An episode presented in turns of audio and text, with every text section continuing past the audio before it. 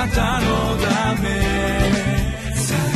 遠くより近くへ。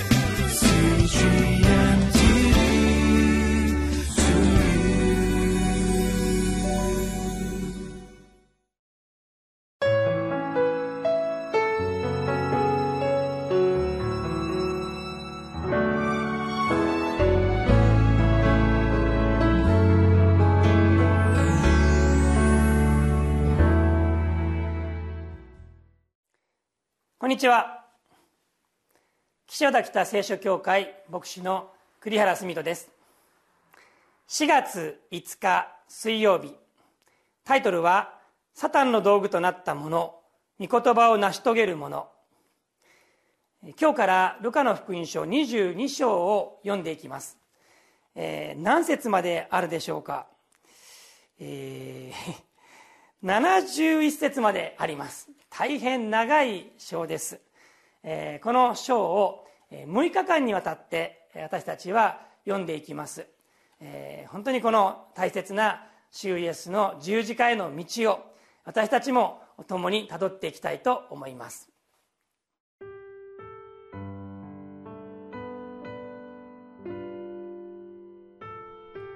ルカの福音書22章1節から13節。さて、杉越の祭りと言われる種なしパンの祝いが近づいていた。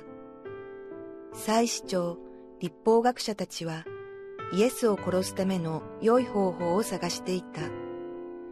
というのは彼らは民衆を恐れていたからである。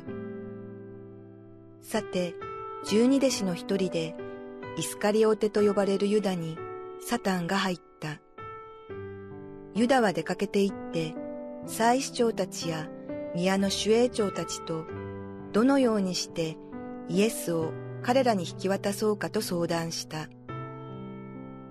彼らは喜んでユダに金をやる約束をした。ユダは承知した。そして群衆のいない時にイエスを彼らに引き渡そうと機会を狙っていた。さて、杉越の子羊のほふられる種なしパンの日が来た。イエスはこう言ってペテロとヨハネを使わされた。私たちの杉越の食事ができるように準備をしに行きなさい。彼らはイエスに言った。どこに準備しましょうか？イエスは言われた。町に入ると水亀を運んでいる男に会うから、その人が入る家にまでついて行きなさい。そして、その家の主人に、弟子たちと一緒に杉越の食事をする客間はどこか、と先生があなたに言っておられると言いなさい。すると主人は席が整っている2階の大広間を見せてくれます。そこで準備をしなさい。彼らが出かけてみると、イエスの言われた通りであった。それで、彼らは杉越の食事の用意をした。イエスの十字架の死は、えー、杉越の祭り、ユダヤ人のこの祭りの時になされたことでありました。えー、杉越の祭り、出エジプトを記念するそのお祭り、救いを本当に記念するお祭り。まさにイエスの十字架による救いをお祝いする。私たちは今そのことを本当に覚えていますけれどもそれにふさわしい時であったと言えます。2節には最主張や立法学者たちがイエスを殺すための良い方法を探していたとあります。良い方法。なんであえて良い方法とあるのでしょうか？というのは彼らは民衆を恐れていたからであるとあります。彼らはイエスを憎み妬みイエスが神を冒涜しているものだというふうに考え殺したいと願っていました。けれど民衆を恐れていたんですね、えー、民衆はイエスのことを信じていたから。イエスを何かすればですね民衆が怖い。だから良い方法、えー、実はこれは悪い方法なんですけれども良い方法を彼らは探していたということですね。でこのユダヤ教の指導者たちがイエスを殺すために非常に用いられた人物がいます。というかこの22章のですねある意味とても重要な人物が次に登場してきます。それは誰かというとイスカリオテのユダです。3節さて十二弟子の一人でイスカリオテと呼ばれるユダにサタンが入った、えー、イスカリオテのユダイエスを裏切った者、えー、私たちはよく知っていますけれどもこのルカの福音書の22章の3節には本当にストレートにユダにサタンが入ったと悪霊に疲れたとかそういうことではない。本当にサタンが入ったって書いてあります。どんなことが起きるんだろうか。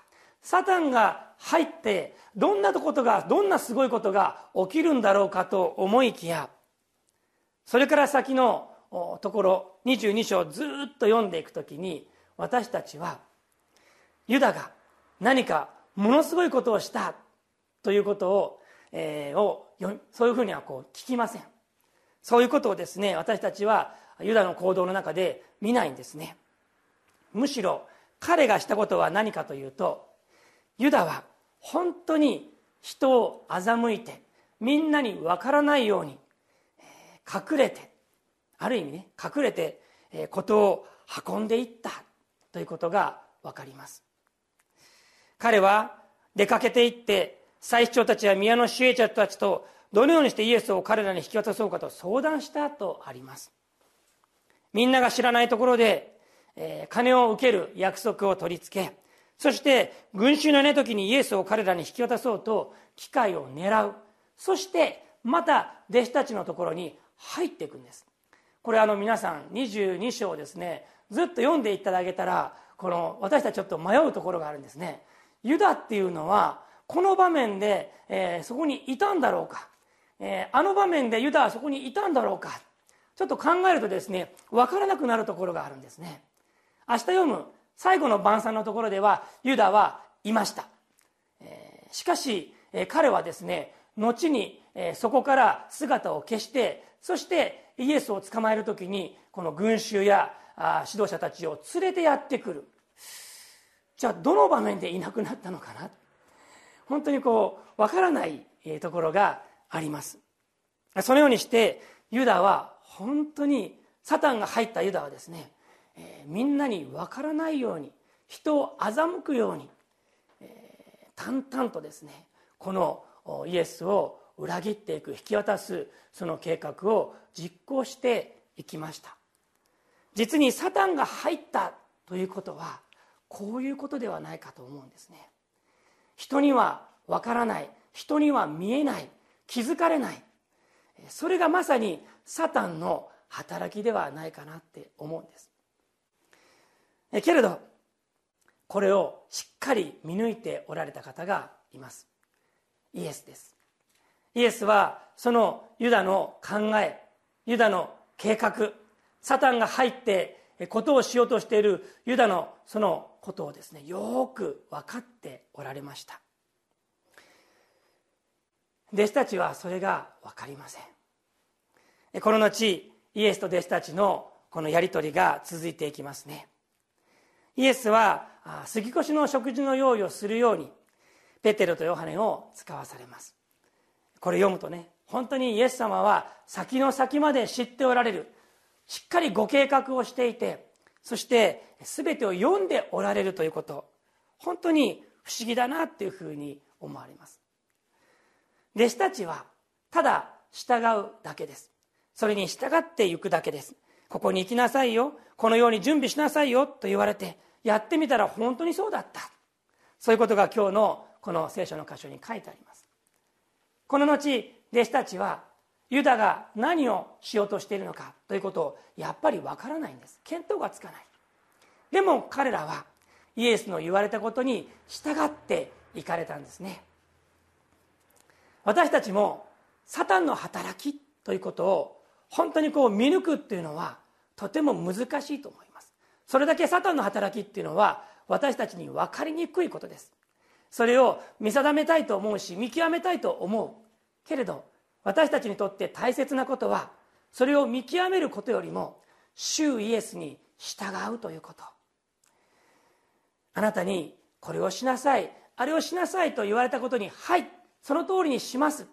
従っていった時にあ主は本当に素晴らしい用意をしておられるんだ。ということに気がついていきます。私たちにとって本当に大切なことは一体何でしょうか。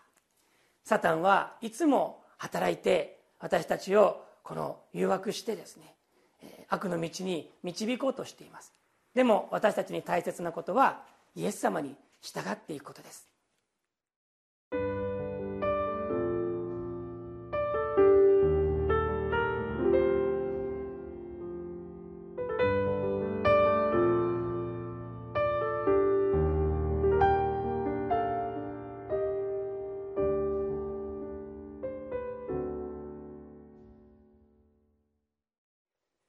このようにしてイスカリオテのユダは弟子たちの中に紛れ込みあるいはそこから出ていきサタンが入った。彼はそのサタンの使われるままに、えー、用いられていく。そういうところを見ていきます。どうぞ私たちはそのようなサタンの働きがあったとしてもまたそれに気が付かなかったとしても主イエス様に本当に目を留めていきたいと思います。お祈りします。天の地の神様あなたのお言葉を感謝します。長いこのルカの福音書22章を少しずつ読んでまいります。どうぞイエス様の十字架の道を私たちが共に歩むことができますように。そして特に神様サタンが私たちの中で私たちのまた外側で働く時に私たちは恐れることなくただあなたのお言葉に従うことができますようにそしてあなたの勝利を見ることができるようにしてください。イエス・キリストの皆によって祈ります。アメン。あなたのため遠くより近くへ